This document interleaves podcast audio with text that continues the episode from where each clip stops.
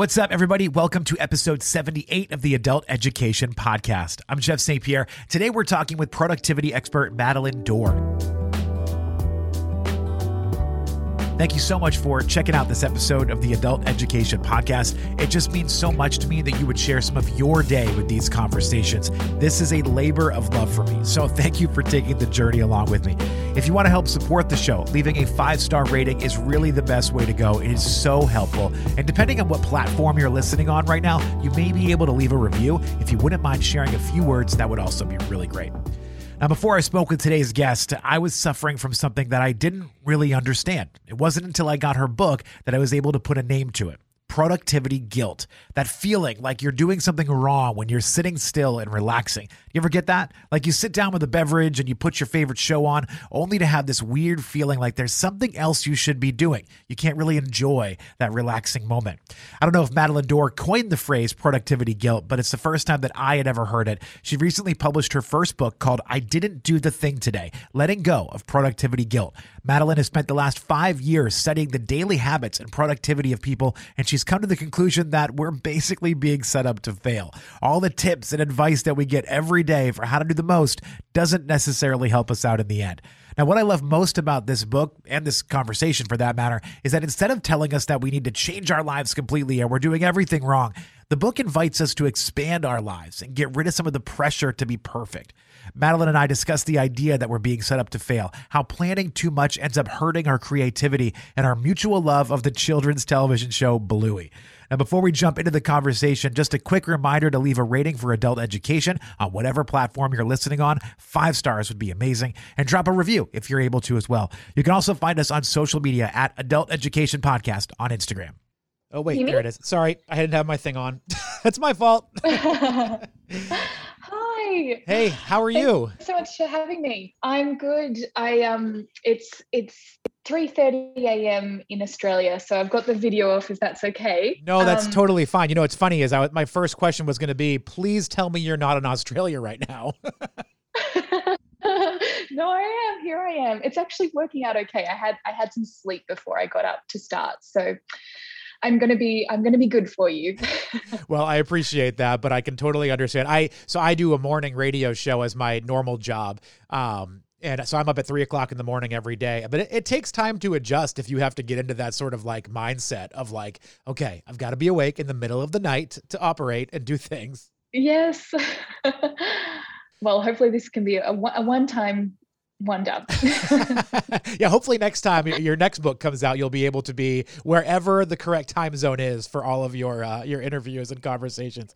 Uh, but I have to say, yes. I, I, just found out you were from Australia like yesterday. I don't know how I didn't pick it up reading through the book. I must have missed it somewhere where you said it, but I was doing some research and I found that. I was like, oh my gosh, she's from Australia. My daughter, who you may have just heard in the background, who's eating lunch next to me right now, uh, we are obsessed with Bluey. That's our new thing right now. Oh, Yes, I quote Bluey in the book because how could you not? of course, that that show is just so like fascinating and touches on so many different things that I feel like most children's shows kind of leave out or ignore. But it, it's great. Like yes. I I had no idea, and I, I guess it's a really big thing in Australia. So I'm so glad it's made its way over here to America for us. Yes, I'm glad too. That's wonderful. I've also uh, recently changed the voice of Siri on my iPhone to be an Australian voice because I have this weird Australian obsession right now. So it is a pleasure to hear your voice and talk to you today. Oh, thank you, Jeff. uh, so I do want to touch on Australia for just a second because I, I'm curious. I don't know a lot about the work environment in Australia. I know, you know, theoretically, it's not a lot different than what we experience here in America, but different countries have different ways they view work. And I'm kind of curious because you have spent time in both countries and you've seen how both countries work. What are the differences between the work mindset in Australia versus what we may experience here in America? Big caveat, Jeff, being that I don't think I can speak for the, the, the entire culture. I um, haven't done a complete survey, but I think that it, it is interesting because I think that Australia has a reputation or a stereotype, perhaps, of you know the laid back Aussie larrikin. Um, but I think that so much of the Western individualist culture has absolutely meant that productivity is put on a pedestal here as well, and so that there is that in you know in in this society where we're privy to what everybody else is doing on social media 24 7 and we're part of a, a 24 hour news cycle and there is such a, a, a, societal pressure to be productive i think that that is, has absolutely seeped through. So the differences might be subtle and, and difficult certainly for myself to pinpoint because i think it is pervasive this idea that productivity uh, is becoming a measure of our worth or that busyness is a badge of honor I think that that has been perpetuated through through many different things, including media, social media. The pandemic, I think, has very much amplified this idea that we can derive most of our value through doing, um, because we saw what can happen um, when, for some people, that stops. um, so yeah, I, am not sure if that completely answers the question there, Jeff, but I think that there's there's a lot of similarities rather than differences. No, it does because I, I, wanted to kind of get your perspective because you know I think what you just said also describes a lot of America too. I mean, there's a, a mindset with a lot of folks here uh, in the states where it's kind of work yourself to the bone, you work until you die kind of thing, and if you're not working, then you mu- there must be something wrong with you, and you're not good enough because you're not you know being productive all the time, and it, and it's it is such a dangerous mindset. When I so when I first saw your book that came across uh, in my email, I didn't do the thing today, letting go of productivity guilt. I was like, this is like, this is the book that I feel like everybody needs to read. Like, you don't need to be productive 24 hours a day. Like, it's okay mm-hmm. to put something off for a day or figure out a different way to navigate uh, how to get things done. Exactly. I think that that's such a great way to put it there, Jeff. It's, finding that different way and it's finding that way that works for you because, you know, at, at times maybe being productive is really suiting your your lifestyle and maybe that is the busyness has a flow to it. And so there's nothing wrong with being productive. It's when we place it as the center of our lives. I think that there's there's so much that can happen in our day that that we can overlook, be it connecting with people, be it learning something, be it thinking, be it being a, a, kind gesture to somebody else. I think that those things um, can be counted amongst the doing as well and can enrich our lives just as much, if not more so, than simply being productive. And you kind of touched on this uh, a couple seconds ago uh, when we were talking about the differences between work in America and Australia. But you know, during the pandemic, the word productivity has come up so much in so many conversations in, a lot of different ways. But I feel like one of the more prevalent ones, at least that I've seen and experienced, is there's this mindset with uh, say managers or bosses where if you're working from home, you're not being as productive. And that is such an interesting mindset to me because personally, I feel like I was so much more productive at home. I didn't have the the office stuff going on. I was able to navigate getting things done at the house that I would normally have to do at different times. You know, I could do a load of laundry and then go back to my Zoom meeting. It was like I felt like I was getting mm. so much more done in my day in a pace that was working for me than if I was trapped in an office just sitting behind a desk for 8 hours just trying to kill time. Yes, precisely. And I think this you've just touched on what can be the problem with productivity is that it is so difficult to pinpoint what it even means. Is being productive working, you know, eight hours straight from nine to five? Is it uh, ticking off everything on your to-do list, even if it might be arbitrary? Is it get it being really efficient with what you need to get done? Is it doing the thing that means that um, it solved a, a, problem that you've been working on for weeks or months or years? Is it having that flash of insight in just a, in a, in a in a second? All of those things, in many ways, can be deemed productive, and the, the definition can shift.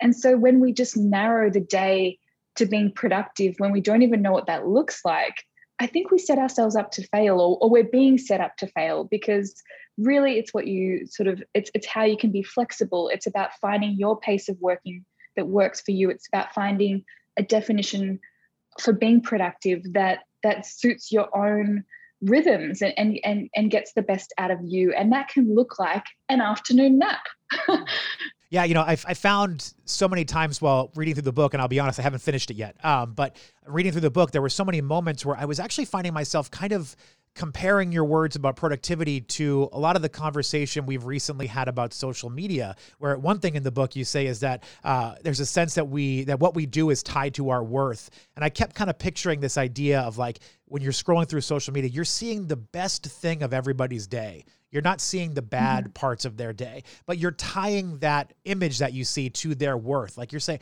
and even to your own worth. You're like, oh man, she looks so good that day. Or, or how does that guy keep it all together when he's got a kid? Like, I'm so useless. I can't do that. And you're, you're, you're when you tie things to your own self worth, it really can be so detrimental to you.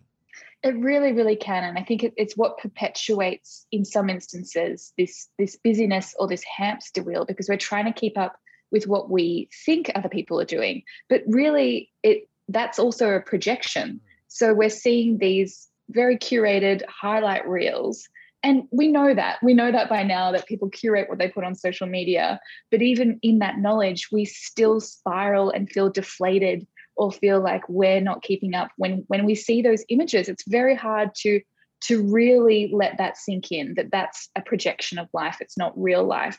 And then we all the while see our real life our messy imperfect life um, strewn around us. And so i think it's it's very much about these stumbles that we encounter with productivity guilt. So it, it is this stumble of comparison that can mean that we are busier or this idea of even ambition can mean that whatever goals we have for the future can make our our day to day almost impossible to keep up with.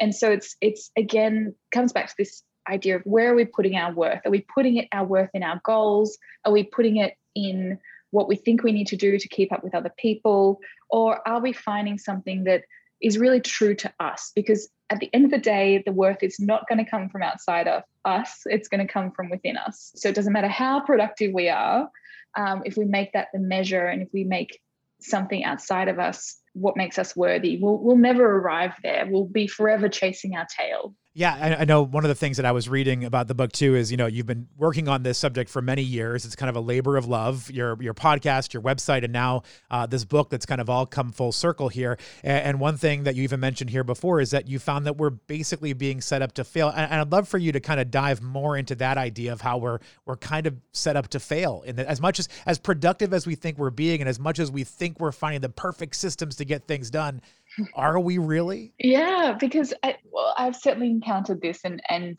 many of the people that I interviewed have encountered this. Is that my whole project um, started as a, as a search for the secret to being productive, and so I interviewed hundreds of creative people in particular about how they do what they do, searching for this perfect recipe. And I soon found through experiments and through these conversations that I couldn't recreate the same recipe when I've got different ingredients that I'm working with. And so we're being set up to fail because we're being told that there's these solutions out there. There's these one size fits all productivity hacks or time management systems. And if you just do this, if you just wake up at 5 a.m., or if you just put butter in your coffee in the morning, you will be a better human being and you'll get everything done and you'll be content and live happily ever after. But the thing is that these one size fits all solutions don't fit everybody. We all vary. We have variances in how the hours unfold in the day. We have variances in our neurodiversity. We have variances in our energy and our attention and our responsibilities and and even what our working hours look like. And th- there's countless variances. And so we can't have these one size fits all solutions. And that's what's setting us up to fail because we can stumble even further. We feel like we're not doing enough. And so we reach for these productivity hacks as the solution to that. And then we try that and fail, and then feel even more like a failure for that thing not fixing us when really we're looking in the wrong direction and need to find what works for us and our own variances and experiment with our own ingredients, I guess. Yeah, there was a book I read a couple years ago. I want to say two or three years ago, and I forget what it was called, but it was a person that studied the morning routines of successful people.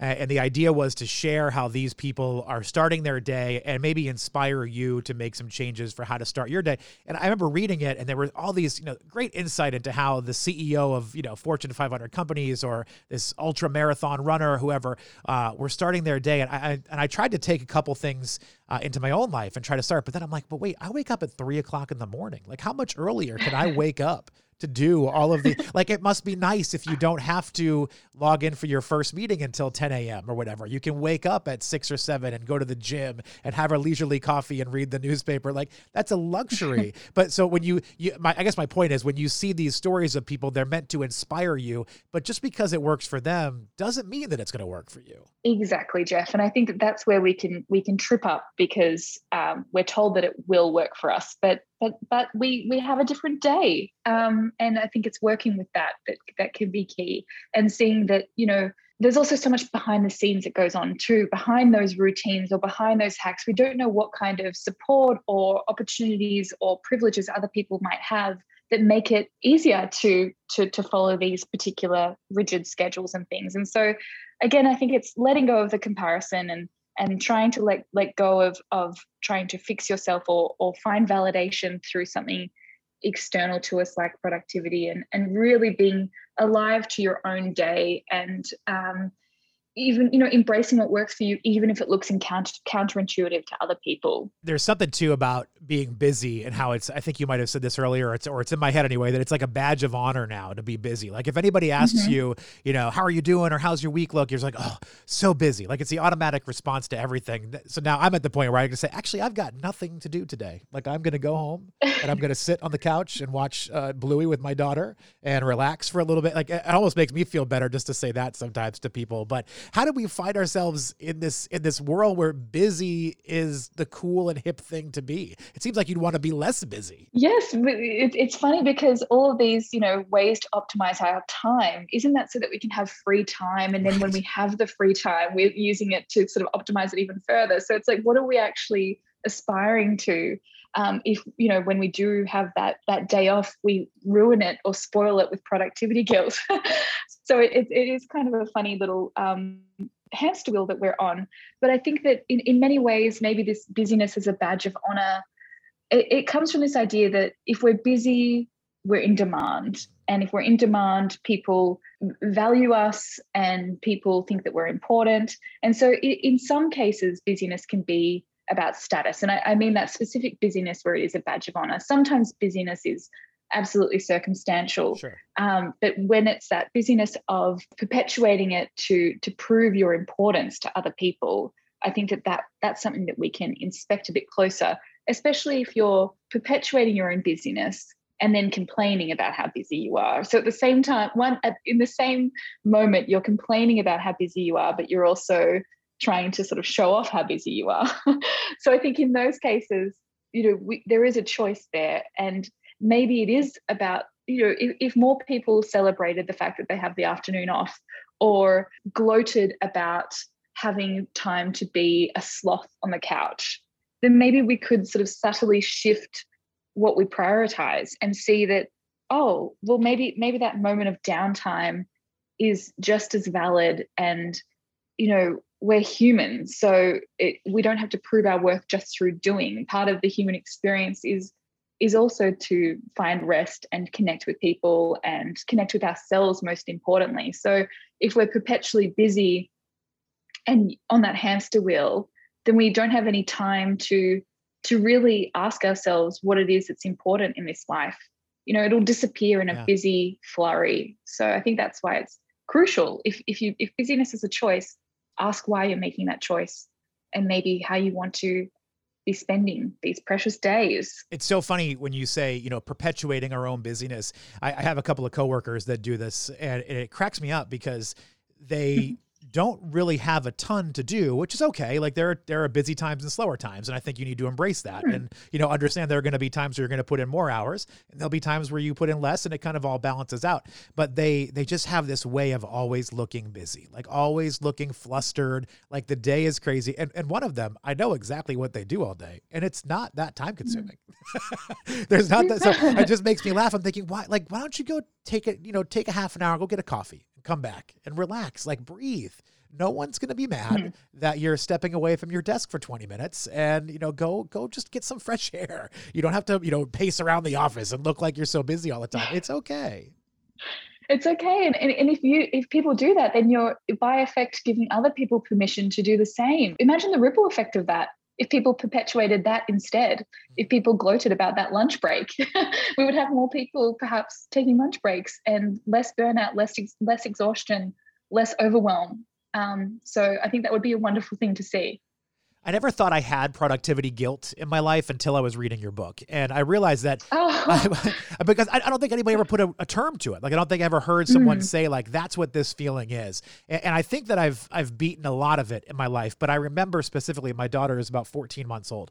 Um, so a little over a year ago, I'm, I'm, sitting at home working from home during the pandemic, and I'd be with her during the day. There would be times where she would fall asleep on my chest and sleep for two hours, and I'd think, well, I'm not moving because I need my baby to rest, so I'm just going to sit here. And the entire time, my thoughts would be running through my brain like crazy, like I'm wasting all this time, I'm not getting anything done. What people are going to think I'm lazy. What's going on?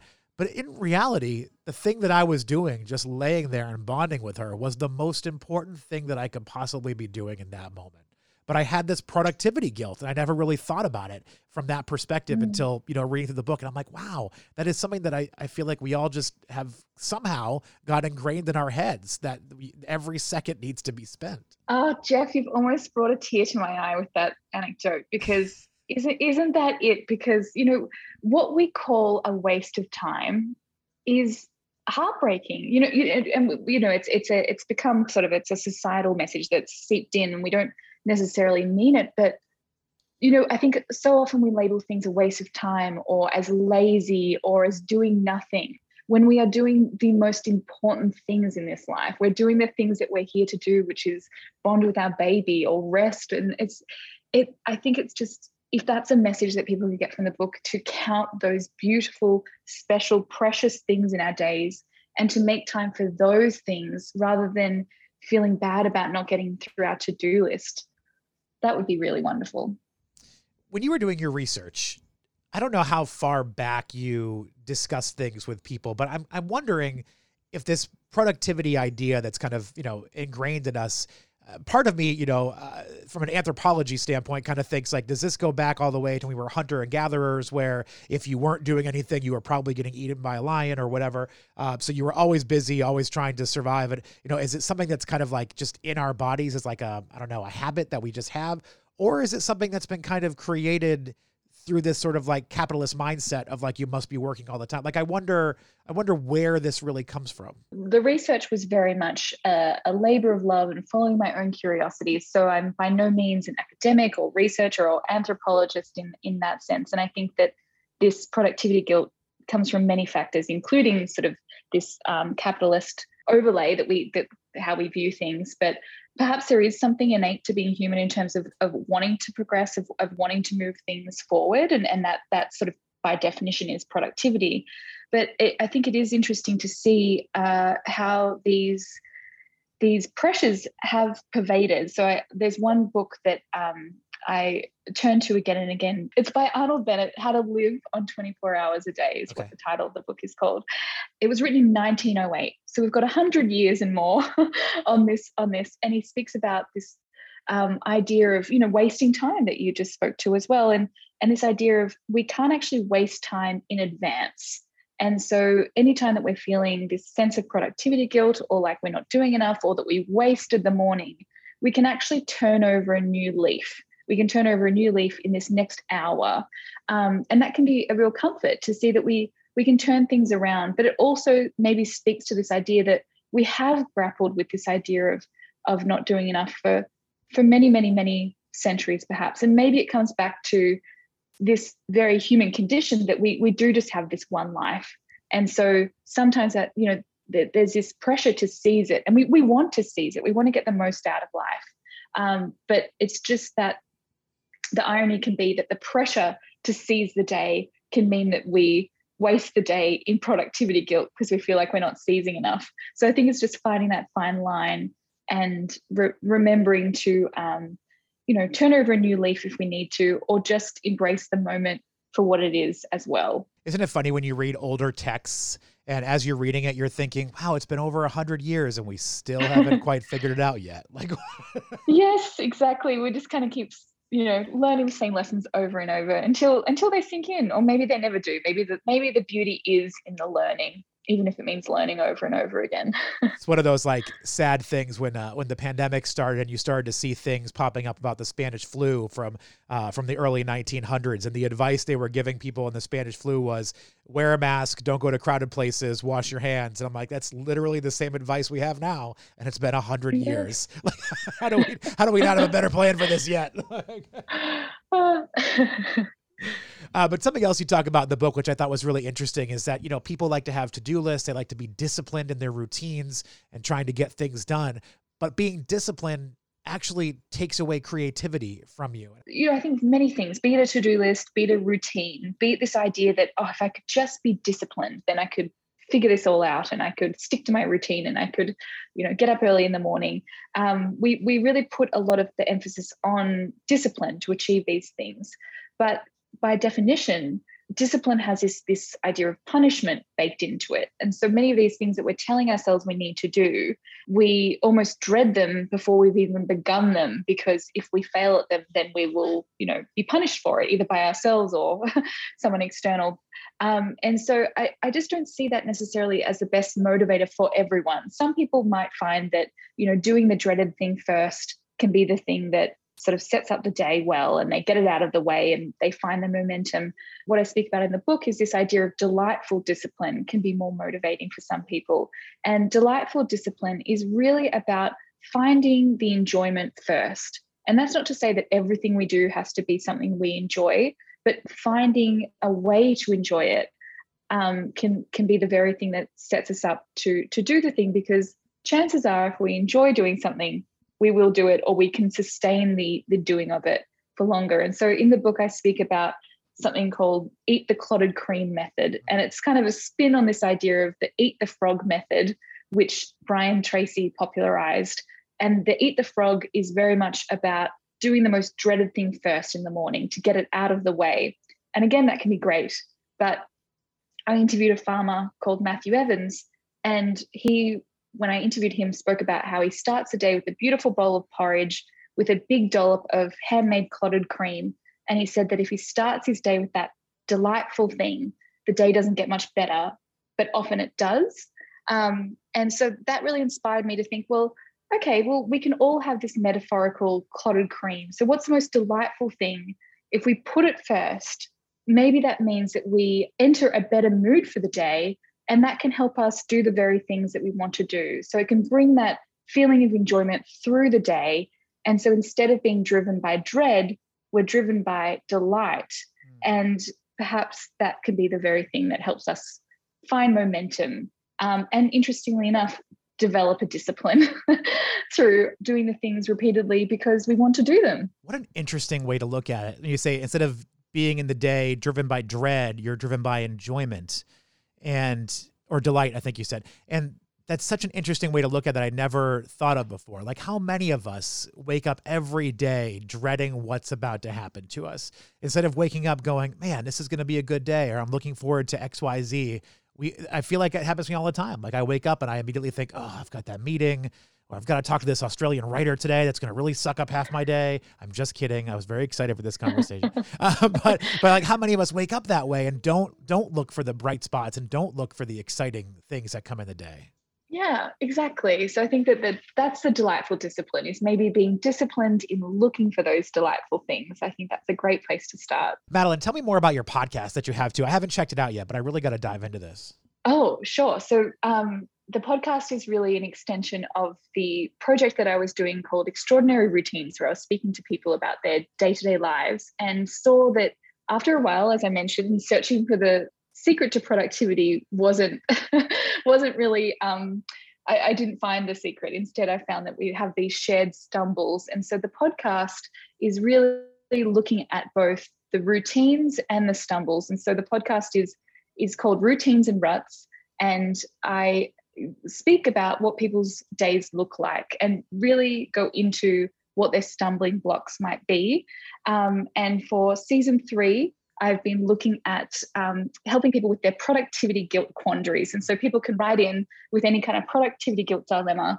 And I've been giving them sort of advice like tips and things on, on how to navigate that so that we can really ultimately find that permission slip um, to experiment with what works for us um, be it you know eating the clotted cream in the morning or or be it you know um, turning over that new leaf be it you know trying to untangle from comparison. And so yeah the podcast is very much exploring that we have these rhythms. Sometimes we've got the routine going sometimes we're stuck in a rut but both of them teach us a lot. And so it's it's not sort of about um, emphasizing one on the or the other or putting something on a pedestal and and something else as as labeling it as negative or bad. It's about you know finding the balance with it all well, Madeleine, I, I, appreciate you so much for all the work that you're doing. It's very insightful. I love what I've read in the book so far, and I'm looking forward to finishing it up. The book is called I Didn't Do the Thing Today Letting Go of Productivity Guilt. Thank you so much for your time. Thank you for waking up in the middle of the night to talk to us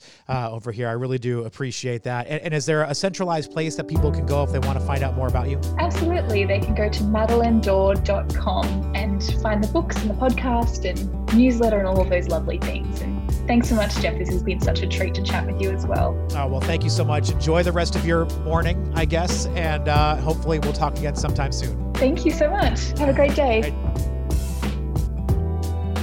Big thank you to Madeleine Dore for her time today. The book, I Didn't Do the Thing Today Letting Go of Productivity Guilt, is available everywhere. And thank you to all of you who are listening. Until next time, be well.